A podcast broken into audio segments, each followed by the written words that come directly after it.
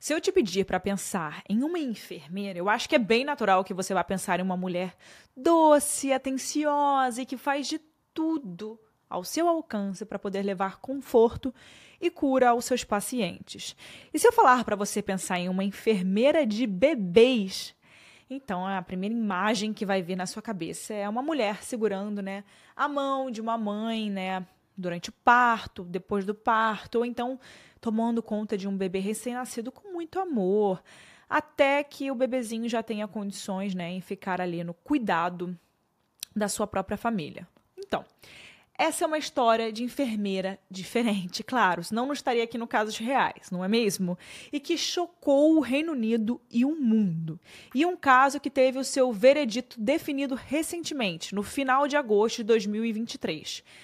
E essa é também uma história de uma serial killer. Sim, de uma mulher que não só fez coisas absurdas através da sua profissão, como também trouxe dor irreparável para muitas famílias. Aqui é Erika Miranda e esse é mais um episódio do Casos Reais. Toda semana eu trago para vocês um caso novo e eu sempre fico de olho no que vocês me mandam no Instagram, no meu direct, que meu Instagram eu vou colocar aqui embaixo, que é arroba Mirandas, com S no final, e também está na descrição do episódio. Por lá e pelo site www.casosreaispodcast.com.br você consegue mandar sugestões de casos e esse também foi um muito pedido nas últimas semanas. Então, estou sempre postando atualizações por lá. E também, se você quiser apoiar o Casos Reais, eu sempre coloco na descrição o link do Apoia-se. Por lá você consegue ter acesso exclusivo a um episódio a mais por mês e também você consegue ter contato direto comigo em um grupo de WhatsApp. A gente fica lá em contato. E só para complementar, todas as informações sobre o caso foram tiradas de fontes oficiais, né? Não somente isso, como também de jornais BBC News, The Guardian, e sempre foram checadas mais de uma vez. Normalmente a gente checa ali três vezes, ou de jornalistas também que cobriram o acontecimento em primeira mão e postaram suas considerações em sites de notícias. E sempre fontes que a gente checa mais de três vezes. Agora vamos para o caso. E esse é o caso da serial killer Lucy Leppy, a assassina de bebês.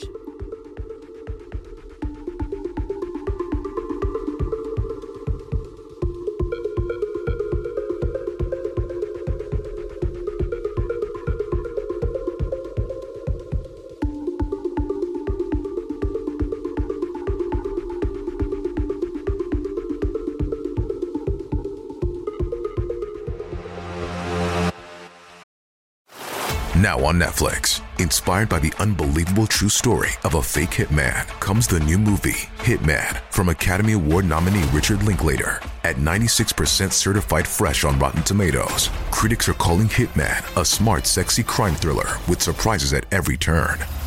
Starring Glenn Powell and Adria Arjona, Hitman. Now playing on Netflix and in select theaters. Rated R.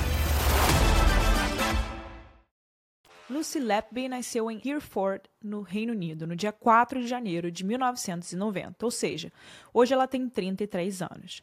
Filha única de Susan e John Lapby, Lucy estudou na Universidade de Chester e se formou em enfermagem. Chester é uma cidade que fica no noroeste da Inglaterra e é considerada uma das cidades mais bonitas e turísticas do país, com várias construções medievais.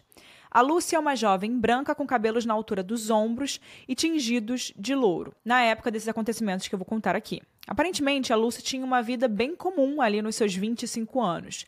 Tudo indicava que ela tinha um bom relacionamento com os pais, era simpática, sorridente, se dava bem com colegas de trabalho e era solteira, até onde as pessoas sabem.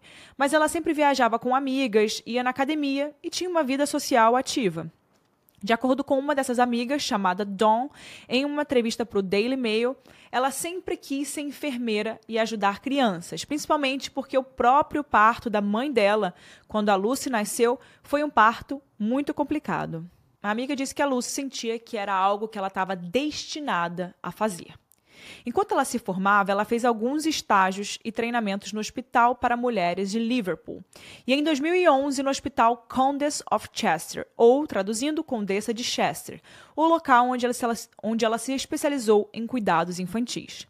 Entre 2012 e 2013, a Lucy foi até mesmo o rosto usado pelo Condessa de Chester para divulgar uma campanha de arrecadação de fundos. Fundos esses que seriam usados para construir uma nova área neonatal do hospital.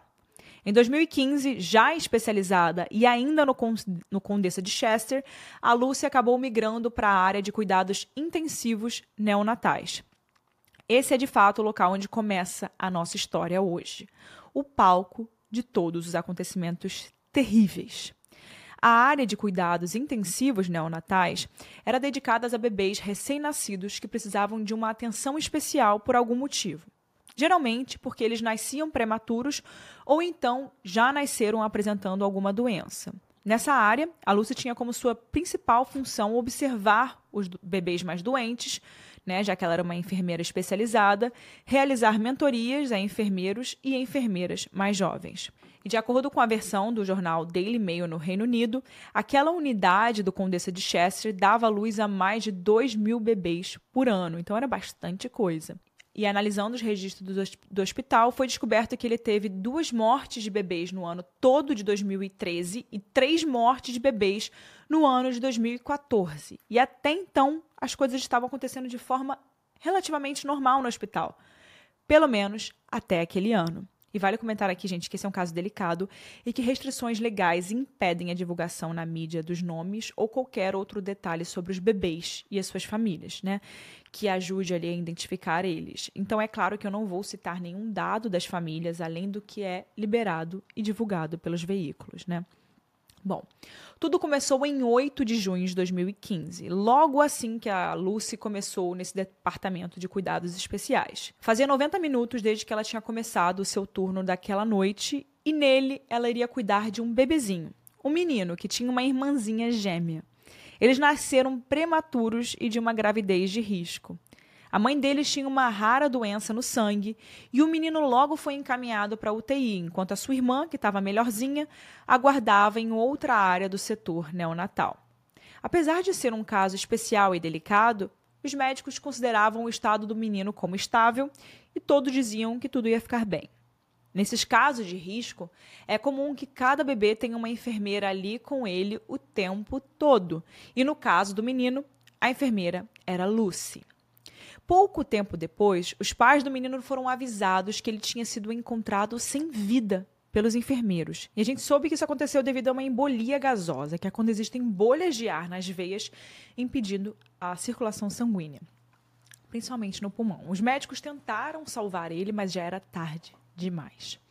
E como enfermeira responsável, a Lúcia ainda tirou um molde da mão e dos pezinhos do bebê, assim como um cacho de cabelo com o consentimento dos pais e depois os entregou a eles.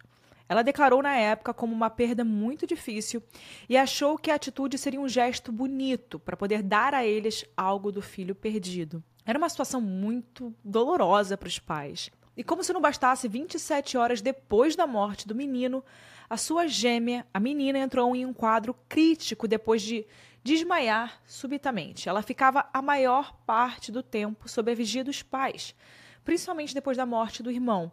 Mas em um momento em que eles foram instruídos a descansar, ela ficou sob os cuidados das enfermeiras. E foi aí que o pior quase aconteceu. Lucy Lepby não era a enfermeira designada a atendê-la, mas ela dava assistência à enfermeira responsável, que estava ocupada naquele momento e deixou a bebê nas mãos de Lucy. Esse meio tempo aí foi o suficiente para que um alarme de aviso aos médicos disparasse, indicando que algo havia acontecido e que a bebezinha não estaria respirando. Por sorte, os médicos conseguiram reanimá-la Ali deu tempo de conseguir né, reanimá-la, mas ela apresentava manchas na pele e tinha um estado muito semelhante ao do menino, né, ao do irmão. Em busca do que teria acontecido naquele caso, os pediatras do Condessa consultaram diversos profissionais de outros hospitais e nenhum conseguiu explicar o que aconteceu com os bebês, principalmente com a morte do menino. Aos pais, eles disseram que provavelmente era uma complicação devido à doença do sangue da mãe mas o motivo de verdade, o motivo real, era um mistério. Esses pais ainda criaram turnos né, entre si para poder vigiar a menininha e nunca mais deixaram ela longe das suas vistas no hospital, até que ela recebesse alta. Imagina que preocupação terrível a dessa mãe, que tinha passado por um parto super delicado, difícil, perdeu um dos seus bebês e agora criava turnos com o seu marido para poder vigiar a outra bebê. Enfim, eu não consigo nem imaginar uma situação dessa. Pelo menos, de acordo com os depoimentos dos pais, a menininha não sofreu consequências do que aconteceu com ela e hoje em dia tá tudo bem. Seis dias depois desse acontecimento com os irmãos, outros gêmeos prematuros chegaram até o Condessa de Chester e tiveram a Lucy como enfermeira. A mãe dele sempre visitava os bebês na UTI neonatal e certo dia ela encontrou os dois chorando. E eles pareciam muito assustados e nervosos, de acordo com ela. Enquanto isso, a Lucy estava parada ao lado das incubadoras. Incubadoras é aquele, aquela caixa ali transparente quando os bebês estão ali se desenvolvendo e não estão 100% prontos para saírem do hospital, né? Aqueles bebês que são prematuros, é, enfim, que nasceram antes da hora, enfim. E um deles parecia lutar para respirar e até sangrava pela boca. A mãe correu ali para poder perguntar para a Lucy o que estava acontecendo, o que era aquilo, e a enfermeira simplesmente disse algo como: Pode confiar em mim, eu sou a enfermeira. Nervosa, a mãe saiu para poder ligar para o marido. Os enfermeiros, normalmente, eles preenchem relatórios sobre o estado dos seus pacientes. E no caso de Lucy não era diferente. Mas os, seus relatórios sobre aquele caso não citavam nenhuma palavra sobre o fato do bebê ter tido um sangramento muito grande. Infelizmente, o bebezinho não resistiu. Na sua autópsia, a causa da morte foi dada como asfixia devido à embolia gasosa, ou seja, mais uma vez com injeção de ar nas veias. Assim como da primeira vez, o seu irmão gêmeo apresentou as mesmas complicações. Pouquíssimo tempo depois, mas sobreviveu. Em menos de 24 horas desde a morte do irmão, o bebê foi encontrado com altíssimos níveis de insulina no sangue. Isso era bem incomum, sendo que nenhum bebê na unidade intensiva estava sendo tratado com adição de insulina. E afinal, era muito estranho que vários bebês estivessem tendo um colapso do nada. O que teria acontecido? O que eles tinham em comum? Uma doença? Uma complicação? Bom, o que eles tinham em comum era Lucy Lepe, uma enfermeira aparentemente normal, que quando ninguém estava olhando, injetava bolhas de ar nas veias dos seus pacientes ou os envenenava com insulina. Nessa época, em 2015, a Lucy ainda tinha um hábito muito estranho e que mais tarde ele ia ali pesar no julgamento dela. Ela pesquisava e praticamente stalkeava no Facebook com muita frequência os pais dos bebês que tinham falecido. Após esses casos, a próxima vítima de Lucy foi uma bebezinha que nasceu prematura e foi transferida para o Condessa depois de uma série de inflamações e complicações. Ao chegar lá, ela já estava com melhoras, né? Já apresentava melhoras, até ela ser colocada, né, claro, aos cuidados de Lucy. A menininha foi encontrada sem respirar, com sufocamento por aplicação de leite nas suas vias respiratórias. Ela sobreviveu, mas ela ficou com danos irreparáveis que foram revelados ali através de ressonâncias. Outro bebê chegou pouco tempo depois, né, no Condessa, e logo apresentou um quadro gravíssimo. Ele também estava sendo supervisionado por Lucy.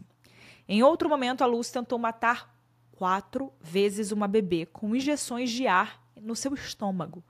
A cada tentativa, outros enfermeiros apareciam para poder intervir e ajudar a reanimar o bebê, até que a Lucy voltava, ficava sozinha com a criança e tentava de novo tirar a vida.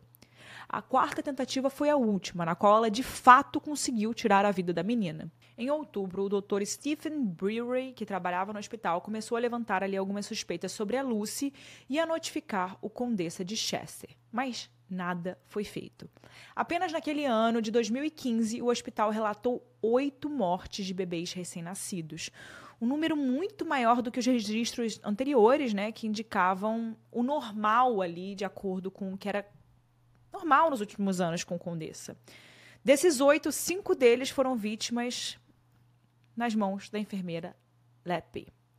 Muitos casos estranhos estavam acontecendo né, desde junho e todos seguiam o mesmo padrão: obstrução né, na, nas vias respiratórias, manchas na pele e até o aumento no nível de insulina. Os bebezinhos tinham colapsos em casos que eles estavam bem de saúde, assim, estáveis, E eles chegavam no Condessa, vinham de algum outro lugar, estavam normais, claro, não numa situação boa, mas estáveis, vinham para o Condessa e tinham colapso. Vale lembrar que muitas das causas das mortes permaneciam um mistério, já que os bebês sempre estavam com complicações pós-parto e que era um pouco difícil suspeitar, pelo menos ali no início, que as mortes não eram naturais. Mas, depois de algum tempo, surgiram uma série de indícios de que envenenamento e injeções de ar poderiam ter sido administradas naqueles casos.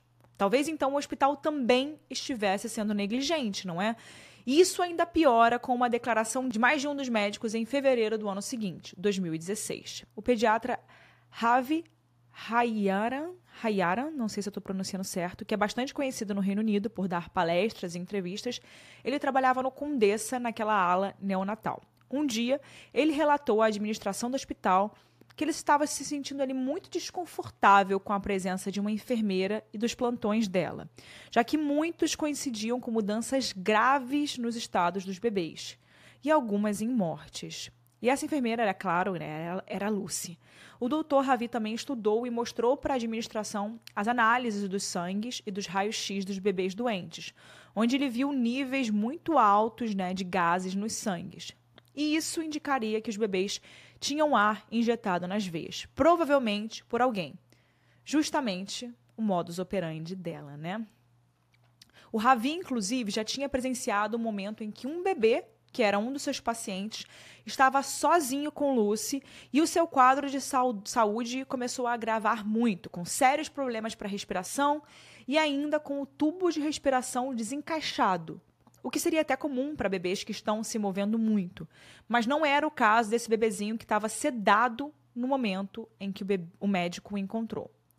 O Ravi ainda chegou a questionar a Lucy sobre o que ela estaria fazendo ali e por que, que o bebê estava daquele jeito, e ela simplesmente disse que, abre aspas, aquilo tinha acabado de acontecer. Fecha aspas. Dias depois, esse bebezinho foi encontrado sem vida e com o tubo de respiração super deslocado para dentro da sua garganta. Ryan Reynolds here from Mint Mobile. With the price of just about everything going up during inflation, we thought we'd bring our prices down. So to help us, we brought in a reverse auctioneer, which is apparently a thing. Mint Mobile unlimited premium wireless. Have to get 30, 30, bit to get 30, bit to get 20, 20, 20, bit to get 20, 20, bit to get 15, 15, 15, 15 just 15 bucks a month. So, Give it a try at mintmobile.com/switch. slash $45 up front for 3 months plus taxes and fees. Promo rate for new customers for limited time. Unlimited more than 40 gigabytes per month slows. Full terms at mintmobile.com. Mas agora, vocês acham que o hospital recebeu esse relato de braços abertos e intensificou ali as investigações e afastando a Lucy? Pasmem. O Ravi simplesmente foi instruído pelos gerentes do Condessa a não se manifestar sobre esse assunto. E ele assim obedeceu e nada foi falado para a polícia. 2016 seguiu com casos super suspeitos de bebês tendo colapsos, desmaiando, com falta de ar, passando mal, aplicações de insulina ou sendo sufocados com bolhas de ar que impediam ali a circulação pulmonar. Em meados daquele ano, uma bebezinha sofreu desse último problema e foi enviada para um outro hospital, onde ela melhorou completamente. Nessa época, existem registros de que mais uma vez a Lucy pesquisava no Facebook pelos pais de bebês que ela tinha sido responsável né, por tomar conta e depois morreram. Né? Em seus registros no celular foram encontrados 2.381 pesquisas por pais de recém-nascidos que a Lucy havia matado ou tentado tirar a vida. O primeiro médico que tinha suspeitado de Lucy, o Dr. Brewery, ele ainda acreditava que a enfermeira tinha alguma relação com as mortes dos bebês. Ele até chegou a mandar e-mails para a diretora de enfermagem, a Alison Kelly, e para o diretor do hospital, o Irian Powell. Não sei se eu estou pronunciando certo. No e-mail para o diretor, mandado em, dois, em 2 de março de 2016, o Brewery escrevia, abre aspas, ainda precisamos falar sobre Lucy, fecha aspas. O médico Brewery ainda disse que chegou a ser escutado em reuniões com os, ex os executivos do Condessa, mas a Lucy ainda estava liberada para trabalhar. Talvez se naquela época eles tivessem escutado os relatos do Brewery, né, eles teriam salvado algumas vidas. As duas últimas vítimas fatais de Lucy são do fim de junho de 2016. De acordo com a investigação, trigêmeos chegaram ao hospital com quadros estáveis, mas dois deles teriam sido mortos sob os cuidados de Lucy. Um deles até foi encontrado com sangue coagulado no fígado, o que, de acordo com legistas do hospital, poderia ser resultado de massagens de reanimação que causaram alguma lesão. Mas um médico de fora do Condessa ele foi convidado a analisar essa autópsia desse bebezinho e, na opinião dele, aquele ferimento interno só poderia ter causa sido causado por um forte impacto, ou seja, uma agressão. Assim como as outras vítimas de Lucy, os gêmeos também tinham bolhas de ar nas suas correntes sanguíneas. E da mesma forma como fez com os outros, um ano depois da morte deles, a Lucy pesquisava e stalkeava os pais no Facebook. Até que, gente, muito caso de bebê com complicações, né? E é impossível que você não junte as peças e não tivesse desconfiança, né? Os colegas de trabalho de Lucy já suspeitavam das suas atitudes, como a gente já comentou, e ela até mesmo tinha tido seus turnos ali reduzidos. Após essa morte dos gêmeos, aquele médico Brewery ainda teria falado com a Lucy e pedido para que ela se afastasse. Ele usou a desculpa de que a morte dos bebês poderia ter deixado ela bastante chateada ou mexido muito com ela, mas ela simplesmente disse que estava bem e ele disse que ela parecia super feliz de ir trabalhar no dia seguinte. O Brewery ainda pediu para Karen Reese, uma das executivas do Condessa, que suspendesse a Lucy, mas ela se recusou.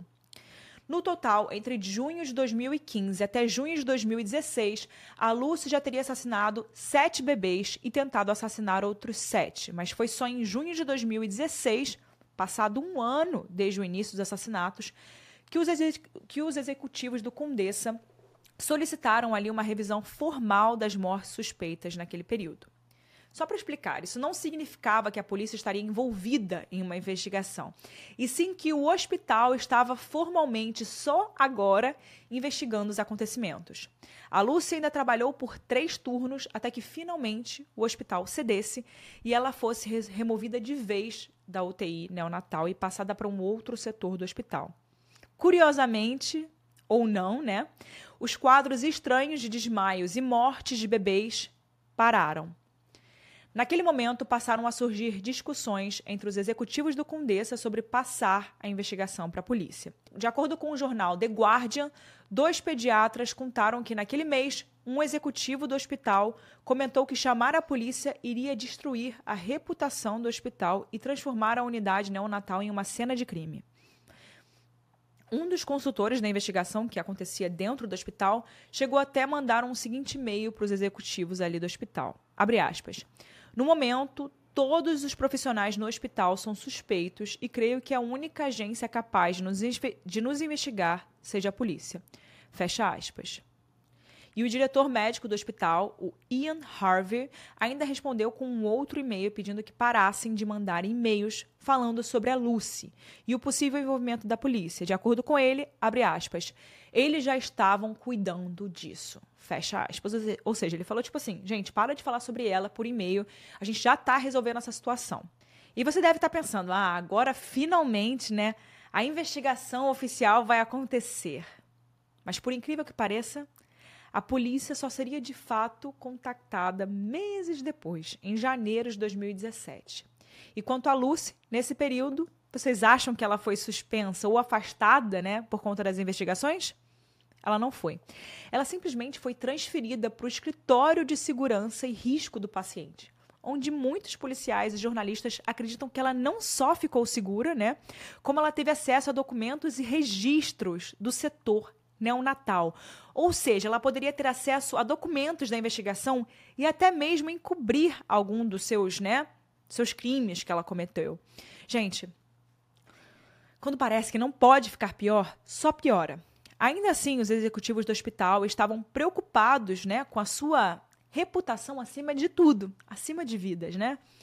Médicos do Condessa contaram ao The Guardian que, em fevereiro de 2017, os pais da Lucy Letby, o John e a Susan, ameaçaram o hospital dizendo que os denunciariam para o Conselho Geral de Medicina depois da Lucy ter sido removida da UTI neonatal. Lucy, é claro, alegava sua inocência, né? E os pais as defendiam ali com unhas e dentes, claro. E adivinhem O que, que os executivos do, do hospital fizeram sobre isso? O chefe executivo da época, chamado Tony Chambers, pediu que os médicos escrevessem uma carta em nome do hospital com um pedido oficial de desculpas para Lucy, no dia 28 de fevereiro, pedindo perdão por terem levantado suspeitas contra ela. Parece brincadeira, né? Na carta eles dizem, abre aspas, Querida Lucy, sentimos muito pelo estresse e aborrecimento que você experienciou no ano passado. Fecha aspas. Mas como eu comentei, dois meses depois desse pedido de desculpas, ou seja, em abril de 2017, enfim, a polícia tinha sido envolvida nesse caso. O hospital foi obrigado a ceder e agora as investigações aconteceriam para valer.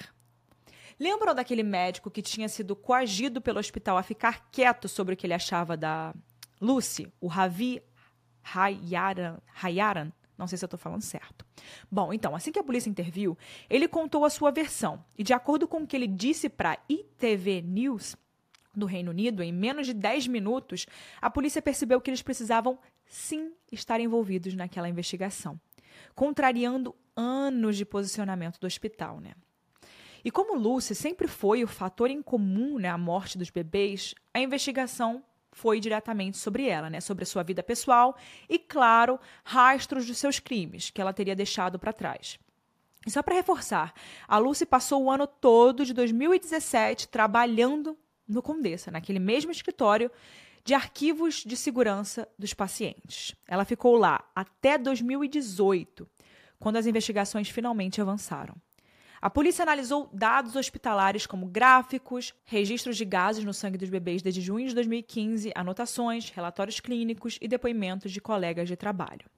O Dr. Brewery continuou ajudando a polícia e pesquisando informações antigas que pudessem provar de vez os, os envolvimentos de Lucy naquelas mortes. Até que em um teste de sangue feito em um dos bebês lá em 2015 mostrava aquela alta dose de insulina né, em seu corpo, que só poderia ter sido aplicada. A prova do envenenamento, que na época não tinha sido observada né, pela perspectiva de um assassinato pelos legistas, finalmente seria o bastante para colocar ali a Lucy atrás das grades. E foi com essas provas, agora nas mãos da polícia, que a Lucy foi detida no dia 3 de julho de 2018. A casa... Hello, Lucy, is it? Yes. Hello, my name's Chester, please. Okay, step in two seconds. Uh, yes. Yeah, thank you. Yeah, not a problem.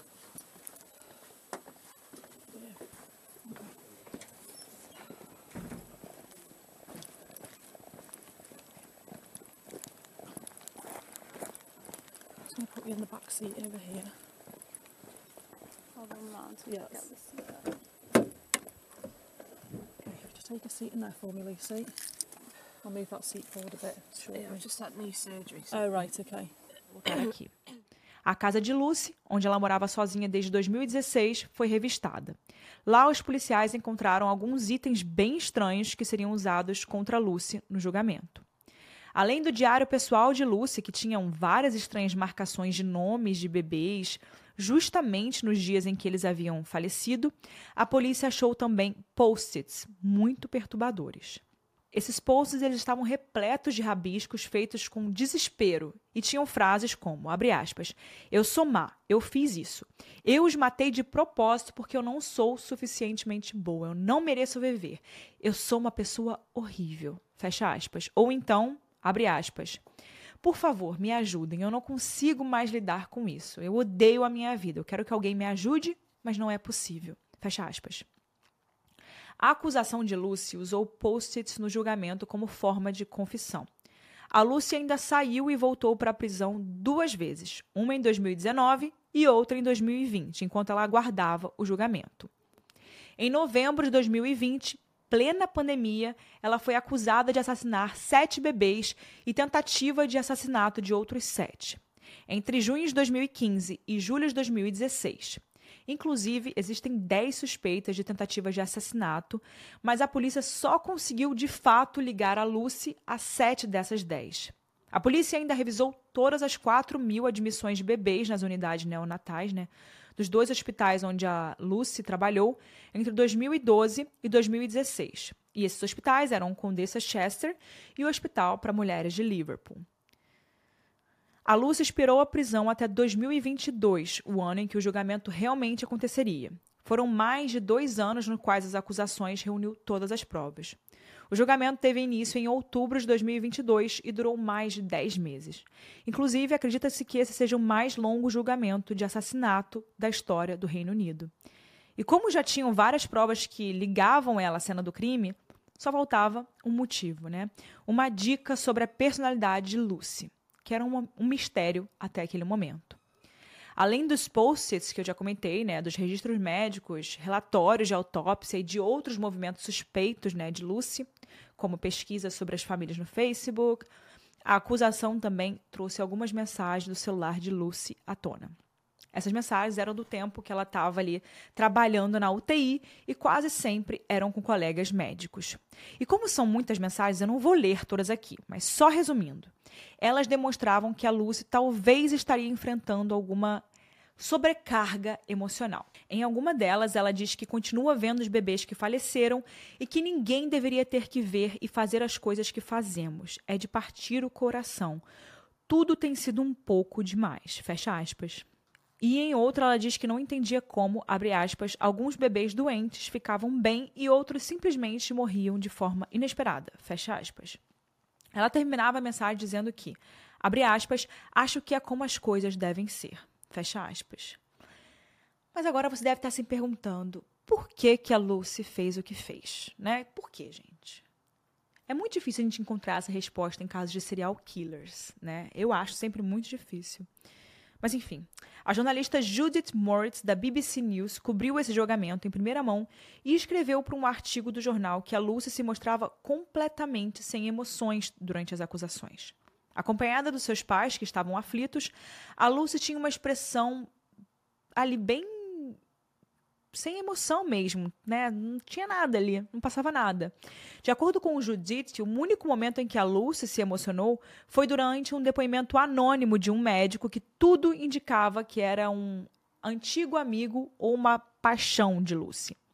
A acusação mostrou trocas de mensagem entre eles e apesar dele ser um homem casado, parecia que existiam segundas intenções ali pelo jeito que eles conversavam. Mas como eu já disse no começo do episódio, a Lucy não tinha namorado, pelo menos nenhum que as pessoas soubessem. Algumas pessoas, como jornalistas ou simplesmente curiosos na internet, ainda tentaram relacionar esse interesse amoroso com uma possível motivação dos seus crimes, né? Mas além da troca de mensagens um pouco estranhas, nada indicava um relacionamento né, na vida de Lucy, muito menos um relacionamento que iria juntar ali crimes, enfim. De qualquer forma, a Lucy não tinha nenhum antecedente estranho, algum trauma que a gente tenha conhecimento, o que torna o que ela fez ainda mais estranho, mais misterioso. Quando depois, a seu favor, a Lucy parecia confiante, até começar a se posicionar de forma arrogante e contrariar os depoimentos. A acusação encontrou uma série de inconsistências e contradições nas suas falas. Durante o julgamento, a Lucy insistiu que não machucou nenhum dos bebês e falou que a culpa das mortes e das doenças seriam de problemas de higiene do hospital. A sua defesa sempre insistia que a Lucy seria uma enfermeira ruim, mas não uma assassina. No total, foram 14 dias da Lucy testemunhando e 60 horas de interrogatório. A acusação reuniu nove meses de evidências e somou 22 acusações de assassinato e tentativas de assassinato. O resultado saiu somente no dia 20 de agosto desse ano, 2023. A Lucy foi condenada à prisão perpétua pelo assassinato de sete bebês e pelas tentativas confirmadas de assassinato de mais sete. A prisão perpétua é bem comum no Reino Unido, inclusive. No decreto final, o juiz falou que existem evidências de que a Lucy tentou apagar registros confidenciais e anular rastros que a levassem aos seus crimes. Além do fato dela ter stalkeado nas redes sociais os pais que estavam ali, né, que tinha acabado de passar por um luto. Abre aspas. Tinha uma grande maldade, um sadismo nas suas ações. Ele conclui. Fecha aspas. Na semana que eu tô gravando esse episódio, aqui no início de setembro, até saíram algumas notícias que a Lucy teria sofrido agressões na, na prisão e estaria em um hospital. Mas isso acabou sendo desmentido pelo ministro da Justiça inglês. E agora? Ufa, que caso grande. Chegou a hora de eu dar minha opinião, né? A minha opinião nesse caso aqui vai ser bem curta e bem simples, gente. Eu acho que é muito claro que foi uma é, um erro muito grande do hospital, porque eles negligenciaram, eles perceberam, eles viram e deixaram a situação a continuar, continuar, continuar, até onde eles não tinham controle mais sobre o que estava acontecendo. Né?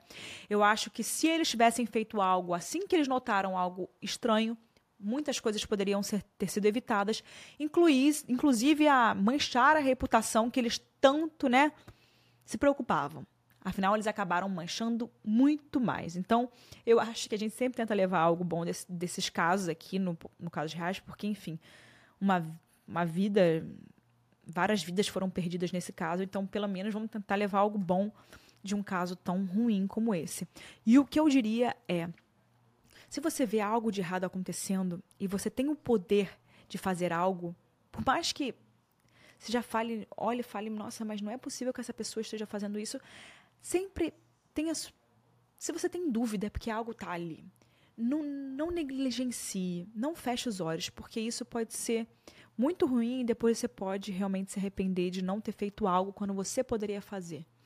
Então, eu acho que um grande erro desse episódio aqui não é só a gente tentar entender por que, que ela fez isso, porque a gente sempre tem essa dúvida, a gente sempre fica se questionando nesses casos, por que, que fez isso, né, em caso de serial killers, ainda mais com bebê, com criança, mas é o caso da negligência desse hospital. Né, tão preocupados com a reputação e não preocupados com o que eles deveriam se preocupar sempre, né, que são com vidas. Né? Você não chega no hospital, você está preocupado com as vidas, não com a reputação. É, eu acho que a Lucy, ela realmente. A gente já trouxe vários psicólogos aqui, a gente já trouxe é, o Dr. Eric, o Dr. Eric sempre fala com a gente. E a gente já falou em casos de serial killers que o que acontece é que eles estão realmente com algum ódio dentro de si, é, por algum motivo. Eles têm alguma coisa, talvez da infância, é, do passado, que eles tentam reprimir, e com isso eles usam essa forma de tirar, de matar o que eles gostariam de matar algo dentro deles. Você vê que ela estava com aquelas cartas que ela mandava, ela estava com realmente uma sobrecarga emocional, como falaram, mas além disso, eu acho que ela tinha uma questão muito forte dentro dela e que esse, esse foi o jeito que ela encontrou de botar para fora, muito pesado. E eu gostaria muito que tivessem feito algo antes é, e terem salvado a vida de tantas famílias, né? Mas graças a Deus, hoje a gente sabe e ela está aí né? Ela, a justiça foi feita. Né? Agora eu quero saber a sua opinião, mas antes da gente ir para a sua opinião, a Mari, a nossa nova roteirista aqui do Caso de Reais, a Mariana Nicastro, ela quer dar a opinião dela Oi, gente, eu sou a Mari, roteirista aqui do Casos Reais, e eu vim dar a minha opinião sobre o caso. Bom, primeiro falando da Lucy, enquanto eu estava fazendo minha pesquisa para montar o roteiro, eu encontrei muitas notícias de que tinham familiares, amigos e muitos desconhecidos, tipo no TikTok, no Reddit ou em outros fóruns, é, uma galera assim alegando a inocência da Lucy. E eu creio que isso se dê muito pelo fato de ela não ter ali antecedentes, né? Que a gente costuma ver em casos como esse, de pessoas que se tornam serial killers. Então, ela não tem ali um passado macabro, não tinha é, traumas de que a gente tenha conhecimento ou algum distúrbio, enfim.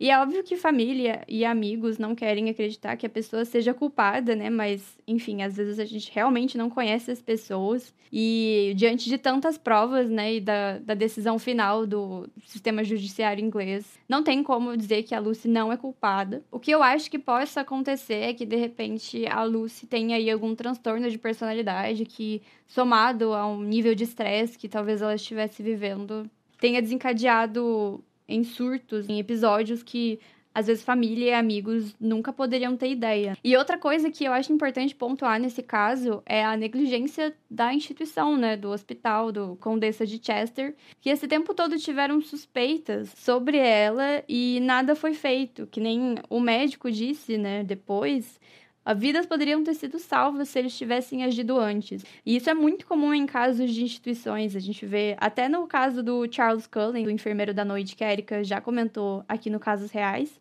é, a negligência do hospital, como que eles preferem é, não manchar a própria imagem e se autoproteger acima ali da verdade, da justiça. E isso é muito pesado, né? É algo que poderia não ter acontecido se as instituições tivessem um posicionamento diferente. Eu acho que esses casos servem como um lembrete também pra gente pensar no nos nossos valores, das instituições pensarem nos seus valores e tal. Então é isso. Essa aí foi a minha opinião e a opinião da Mari. Agora eu quero muito saber qual a sua opinião. Deixa aqui embaixo, tem sempre um box aqui, ou você deixa nos comentários, se você estiver pelo YouTube, que eu adoro ver a opinião de vocês. Eu quero muito saber o que, que você acha desse caso. Você acha que, que, que. Por que, que a Lucy fazia isso, né? Qual é a motivação dela?